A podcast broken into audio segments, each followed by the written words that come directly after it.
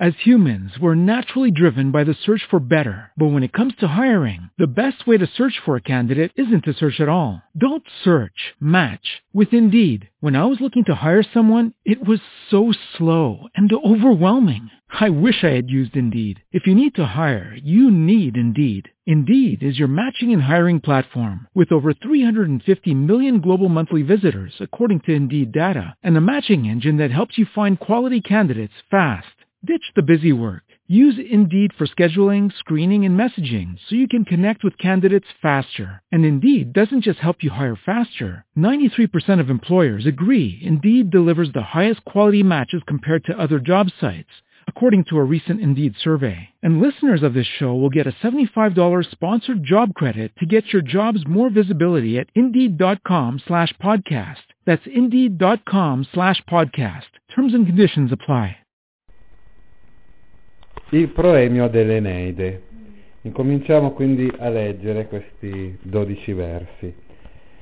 Adesso leggerò l'esametro, che sai benissimo che di per sé sarebbe un tipo di metrica frontistica, e invece lo leggerò in modo accentuativo. Arma virunque canò, proiequi primus aboris, italian fato, profugus Lavinia venit, litora multum illetteris iactatus et alto, vi superum seve, memorium onis obiram, multa quoque bello passus dum condere turbem, inferretque deos latio genusum de latinum, albanique patres at qualte menia Rome, musa mi causas memora con numine leso, quidve dolens regina deum, tot volvere casus, insignem pietate virum, tot adire labores, impulerit tantene animis celestibus ire.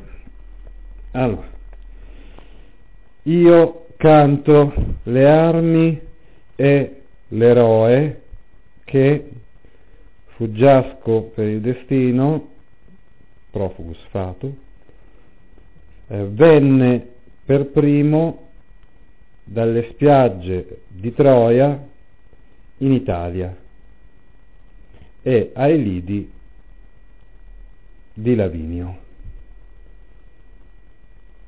Ci fermiamo ogni volta, c'è una frase e analizziamo. Allora, io canto, cano, canis, cecini cantum caner, prima persona singolare, le armi e il capitano. Ci viene in mente appunto l'inizio della Gerusalemme Liberata. Le armi, complemento oggetto, arma armorum.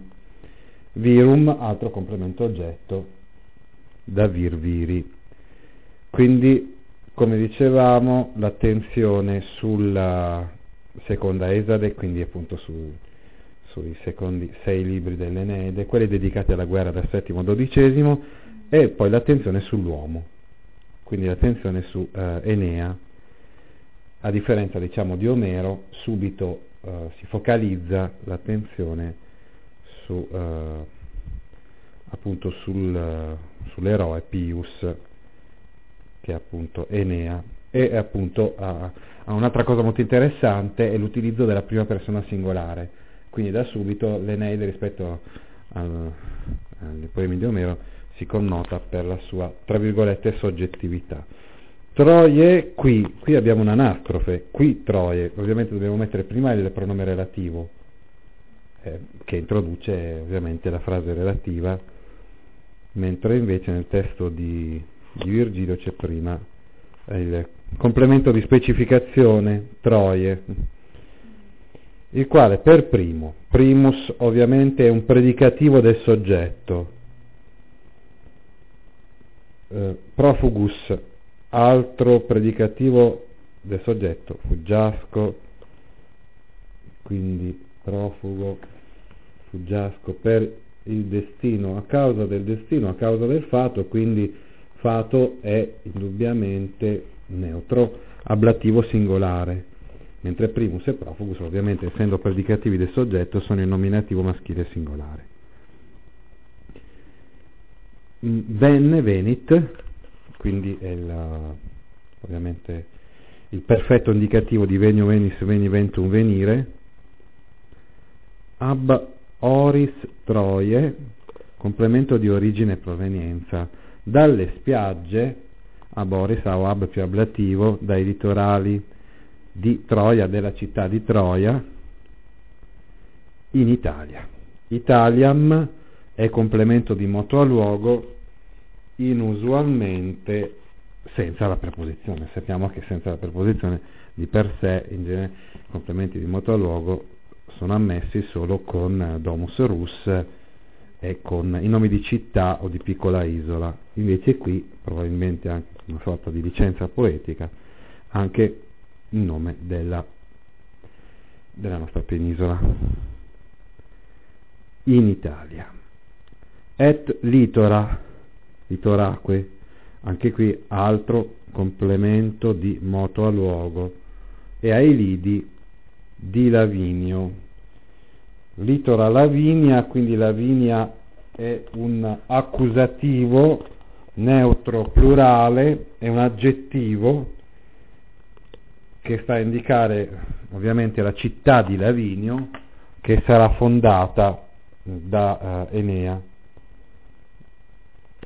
sarà fondata proprio da lui, è chiamata in Lavinio in onore della seconda moglie, Lavinia, quella moglie che lui sposerà dopo la guerra e che sarà appunto poi la sua compagna fino alla fine dei suoi giorni. Domande su questa prima parte? Multum ille? Sì? No, mi sembra tutto chiaro. Sì. L'utilizzo della prima persona singolare evidenziava la soggettività. Sì, rispetto all'Eneide.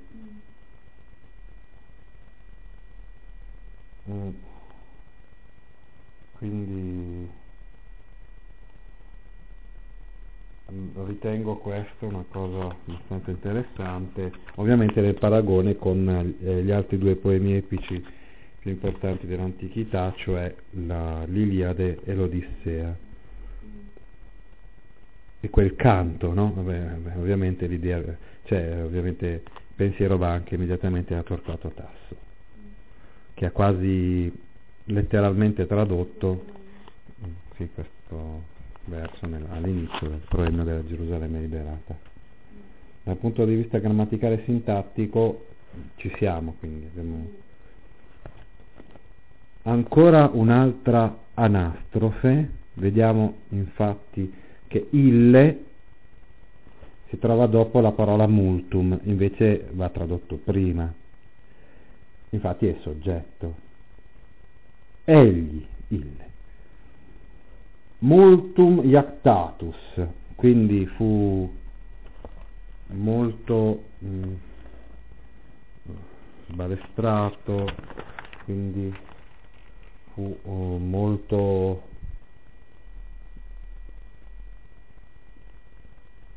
tormentato. Questo iactatus, sempre participio nominativo maschile singolare riferito sempre a lui, quindi si è riferito sempre ad Enea. Egli molto, quindi con funzione predicativa, molto sbalestrato, trabalzato, quindi forse con, diciamo, una traduzione un po' più vicina a noi. Motora mingo, ecco. Terris, attraverso le terre, perseguitato, ecco, perseguitato in terra. Terris quindi ha un valore locativo, molto perseguitato attraverso le terre, status terris. In terra, per vedere anche qui un valore, diciamo, di ablativo di, noi diremmo in moto in un luogo circoscritto, però i latini lo rendevano come se fosse uno statuilluogo, cioè con l'ablativo. Egli, molto perseguitato in terra, attraverso le terre, multum quindi è un avverbio, et alto, è nell'alto mare, sottinteso mare, nella profondità. Alto qui è l'aggettivo, che però assume quasi un valore sostantivato di profondità del mare, no? Quindi un altro ablativo, diciamo, locativo, quindi che indica il luogo nel quale viene perseguitato Enea, come sappiamo, a causa di Eolo, per suggerimento di Giunone. Vi superum sede in onore mionis abira, quindi molto perseguitato in terra ed in mare, potremmo dire terra set alto, dalla forza degli dei. Quindi vi sarebbe un ablativo di causa efficiente, vis roboris all'ablativo vi, superum al posto di superorum è il complemento di specificazione, sono gli dei superi, gli dei che abitano, insomma, sulla superficie della terra e si ritrovano sul Monte Olimpo. Questo pertanto è un genitivo, questo nome è un nome plurale a tantum della seconda declinazione. Qui vi è una forma contratta del genitivo, irregolare, perché, ripeto, quello regolare è superorum, dalla forza, dalla violenza degli dei del cielo, ob iram memorem seve iunonis, a causa dell'ira. Ecco, qui abbiamo il pallage, cioè memorem in latino è riferito all'ira, a causa dell'ira memore, quindi dell'ira implacabile. Poi possiamo anche tradurre così senza ricorrere all'ipallage, a causa dell'ira implacabile, però di fatto la parola memorem è ovviamente riferita a Giunone, perché è lei che non dimentica, è lei che si sente, che è risentita, quindi si sente in diritto di perseguitare Enea perché ha ricevuto dei torti dai troiani. Quindi a causa della forza degli dei, abbiamo detto che dalla forza, dalla violenza dei dei più che altro è un complemento di causa efficiente, invece ob più ob proprio più accusativo senz'altro di causa, a causa dell'ira implacabile della crudele Giunone. Però potremmo tradurre, rendendo meglio il senso del latino, a causa dell'ira della crudele Giunone che non dimenticava i torti, o magari una traduzione un po' più elaborata, ma rende meglio il senso del latino. Hai capito? Quindi memorem sarebbe attributo di iram, quindi complemento di causa più attributo, ob iram memorem, mentre seve iunonis è ovviamente complemento di specificazione. Poi proseguiamo con un altro participio, diciamo, riferito ad Enea, passus multa quoque et, bello, che vuol dire dopo aver sofferto anche molto in guerra, dopo aver sofferto inoltre molto anche in guerra. Ci sarebbe qua un'iterazione dell'aggiuntivo anche, nel senso che quoque significa anche, però anche la parola et in latino qua non può avere un valore copulativo poiché non ci sono due termini da coordinare, e quindi avrebbe un valore aggiuntivo anche questo et. Perfino, inoltre, dopo aver sofferto molto, molte cose, multa è ovviamente complemento oggetto, neutro, sostantivato, accusativo, plurale. Dopo aver sofferto, passus infatti è il participio di patior, pateris, passussum pati. Come per tutti i verbi deponenti, il participio perfetto ha un valore attivo, quindi è una forma passiva ma con un significato attivo. Dopo aver sofferto muta molte cose, perfino molte cose, anche in guerra, et bello, ancora una volta, quindi un ablativo, potremmo definirlo se vuoi di tempo determinato, cioè durante la guerra, nella guerra. Dum condere turbem, quindi finché non fondò una città, dum conderet urbem, quindi è un dum, questa volta il dum però è con il congiuntivo. Sappiamo che dum più indicativo ha un valore temporale, invece il dum più congiuntivo potrebbe avere una sfumatura finale, quindi anche affinché fondasse, no? Per fondare una città.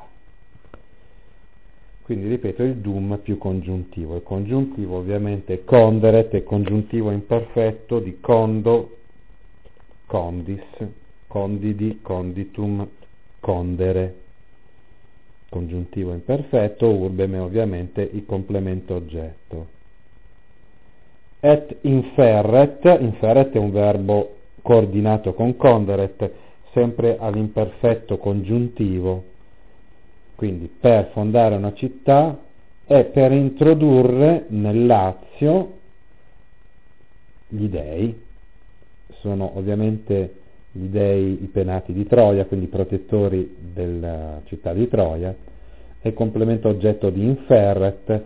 Inferret è un altro congiuntivo imperfetto, questa volta composto di fero, infers, inturi, inlatum, inferre, e Lazio è un altro ablativo, diciamo, di luogo. Per introdurre nel Lazio noi ovviamente lo intenderemmo di moto a luogo, eppure è espresso con un ablativo semplice che non corrisponde alla regola, per quanto ci sia il prefisso in all'interno del verbo inferre, per introdurre i suoi nomi, i suoi penati, gli dei protettori nel Lazio. Domande? Tutto chiaro? Genus unde latinum, anche qui un'altra anastrofe, era ovvio che bisogna tradurre prima unde e poi genus. Donde, da dove, la discendenza latina, dal che, insomma, provennero, derivarono, sottinteso il verbo, genus latinum, il popolo latino, la discendenza latina, poi patres albani, gli antenati di Alba Longa, gli antenati albani sarebbero gli antenati di Alba Longa, i fondatori di Alba Longa, atque menia alte Roma, Rome, e le mura dell'eccelsa Roma. Quindi sono tutti nominativi, genus nominativo neutro singolare, genus latinum più attributo, patres albani nominativo maschile plurale, e menia nominativo neutro plurale, diciamo, abbiamo detto, di un verbo sottinteso. Le mura, menia menium, altro plurale a tantum, questa volta della terza, dell'eccelsa Roma, alte Rome, complemento di specificazione più attributo, alta perché posta sui, ovviamente anche sui sette colli, però potrebbe anche avere un significato di alta nel senso di nobile, eccelsa. Possiamo andare avanti. È terminata la protasi.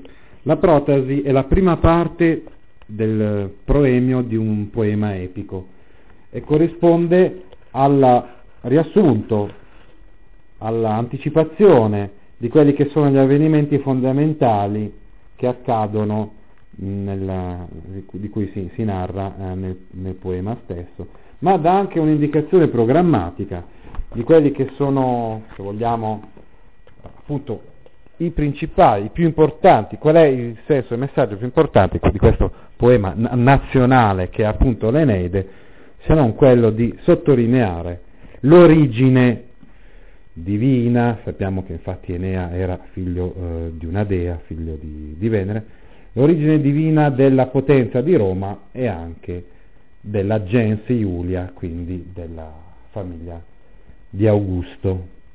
Dopo la protasi vi è appunto, come sempre nei poemi epici, vi è l'invocazione alla musa. Musa, mi causa memora, quindi o musa, narrami le cause, ma proprio ricordami anche le cause. Sappiamo che, ecco, musa è ovviamente un complemento di vocazione, cioè l'invocazione appunto, dicevamo, alla musa è un complemento di vocazione. Sappiamo che le muse erano figlie di Mnemosine, questa era la loro origine mitologica. Di fatto il poeta le invocava soprattutto poi quando i poemi epici, come nei tempi diciamo di Omero, erano tramandati oralmente. Di fatto era una sorta di invocazione alla memoria, insomma, il poeta che doveva ricordare, no? Prima di incominciare a raccontare invocava la memoria perché lo aiutasse a ricordare con precisione tutti i versi. In questo caso però siamo ovviamente in un periodo in cui invece il poema epico è un poema basato sulla scrittura e non sull'oralità. Questa è un'altra grande differenza tra l'Eneide e i poemi epici omerici. Ecco quindi che esatto, cambia il tipo di musa. La musa qui invocata è probabilmente Calliope, la dea della bella voce, considerata protettrice della poesia epica. Il ricordo questa volta non serve per ricordare i versi, ma le cause, memora, imperativo del verbo memoro, memoras, memoravi, memoratum, memorare, mi, a me, complemento di termine, causas, le cause, le ragioni, complemento oggetto, qua, per le quali, le cause, per qua numine leso, quindi vuol dire per quale numine leso, quindi divinità offesa, per quale volontà divina contrastata. Quindi quo in questo caso ha un valore di aggettivo interrogativo, e quique quod aggettivo interrogativo. Per quale offesa numine, per quale offesa divina sarebbe per quale offesa alla sua divinità, ovviamente. Quo numine leso, abbiamo detto letteralmente per quale divinità offesa. È l'interrogativo che regge appunto la frase interrogativa indiretta che adesso segue. Qui dove vi è una coordinata all'interrogativa indiretta, questa volta retta da un pronome interrogativo invece che da un aggettivo interrogativo. È il qui dove con il ve enclitico, e sappiamo che il ve enclitico è al posto del vel, quindi indica una disgiuntiva praticamente, no? Quindi una congiunzione disgiuntiva. O di che dolendosi, dolens quid, dolendosi di che cosa. In italiano dolersi di qualcosa è un verbo intransitivo, mentre invece in latino il verbo doleo regge l'accusativo, infatti quid è accusativo. O di che dolendosi Regina Deum, la regina degli dei, quindi appunto Giunone. Notiamo il genitivo in Deum, ma sappiamo benissimo che il nome Deus è un nome irregolare, quindi accanto al genitivo Deorum è frequentissimo il genitivo Deum. Dolendosi di che cosa la regina degli dei abbia costretto, abbia spinto un eroe nobile, insigne, per pietà a affrontare tante peripezie. Dolendosi di che cosa? Dolens quid, quindi dolens, participio presente ovviamente riferito al soggetto della frase che è regina, quindi nominativo femminile singolare. Abbia spinto, impulerit infatti è il congiuntivo perfetto, come ben sappiamo le interrogative indirette in latino devono essere sempre espresse, diciamo, con un verbo al congiuntivo, quindi hanno sempre un verbo al congiuntivo. Impulerit è congiuntivo perfetto di impello, impellis, impuli, impulsum, impellere, composto di pello. Abbia spinto virum, quindi ancora una volta troviamo questa parola che abbiamo già incontrato all'inizio nel primo verso, un uomo, ma sappiamo che viri significa anche un eroe.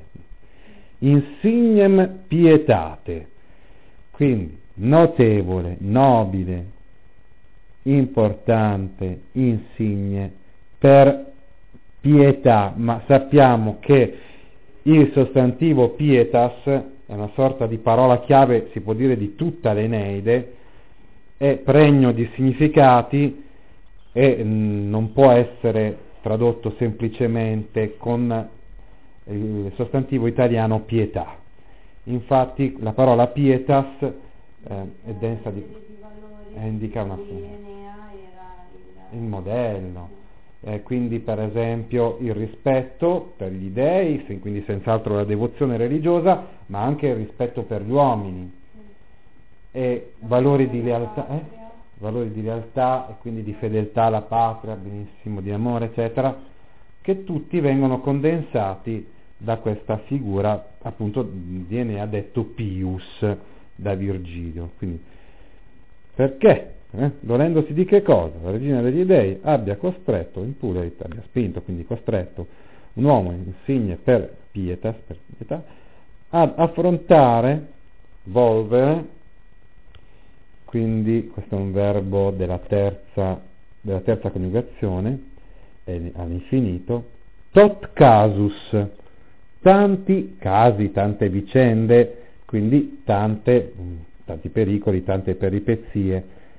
Si tratta del complemento oggetto di volvere, siamo ovviamente casus è un sostantivo della quarta declinazione, quindi è accusativo maschile plurale, tot invece è un aggettivo indeclinabile, tanti casi, tante peripezie, tante vicende.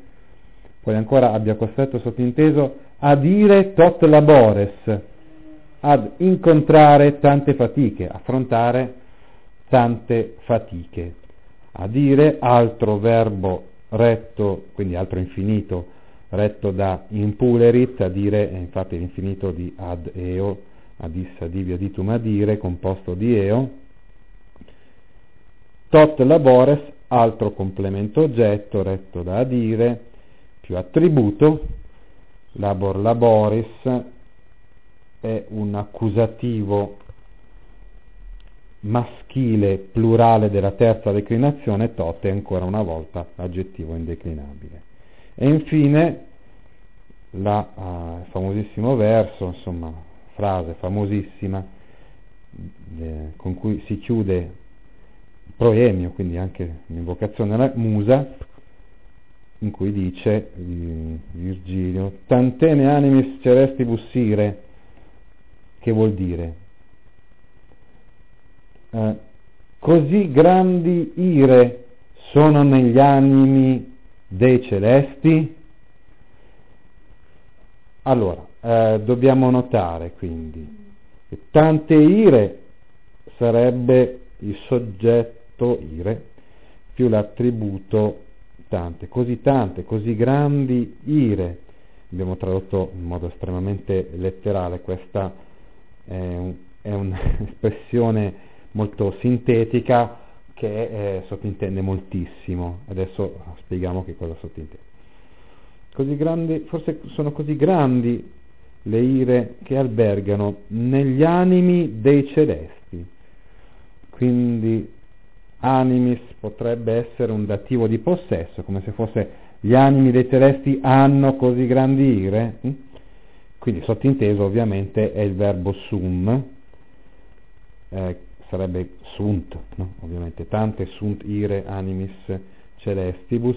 Celestibus di per sé sarebbe l'attributo di animis, quindi sempre dativo, abbiamo detto che è dativo di possesso, però attributo aggettivo, invece noi l'abbiamo tradotto gli animi dei celesti, cioè degli dei. Notiamo il ne enclitico sta ad indicare la domanda reale, e questa è importantissimo per noi, perché è proprio una domanda vera e propria che si pone, e qui sta qui entriamo approfondiamo il discorso sull'atteggiamento di Virgilio, che è velatamente critico sulla religione tradizionale. Sappiamo, appunto, vediamo che Enea è molto pio, devoto, eccetera, ma sorgono dei dubbi nell'eroe Enea, perché sostanzialmente probabilmente sorgono dei dubbi nel poeta Virgilio che sta scrivendo di Enea.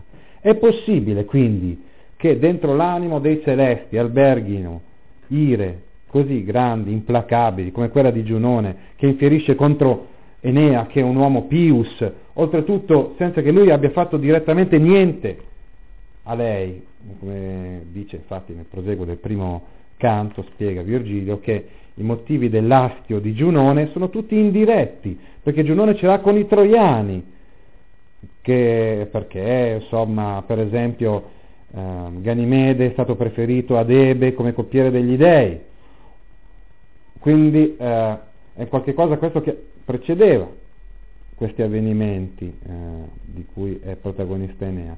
Oppure c'era con i romani, che verranno molto dopo, che saranno i discendenti, ma pronipoti diciamo così, di Enea, i quali poi distruggeranno Cartagine, che è dedicata appunto, che ha come dea principale Giunone. Infatti i romani pensavano che Astarte, che era realmente la dea adorata a Cartagine, non fosse altro se non Giunone, questo per l'abitudine che avevano i romani di romanizzare, tra virgolette, gli dei delle altre popolazioni.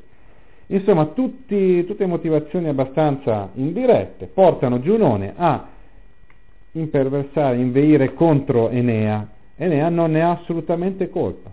E Virgilio si chiede: ma è possibile questo? Sappiamo che nell'Eneide, ecco, sono molto attenuati quegli elementi appunto della religione antropomorfica greca omerica, quali appunto i sentimenti degli dei, che invece compaiono a piene mani nell'Iliade soprattutto, per cui gli dei provano invidia, gelosia, eccetera. Però per quanto siano moderati, frenati, rimane sempre comunque per Virgilio la inspiegabilità dell'atteggiamento di Giunone, che così proterva contro Enea.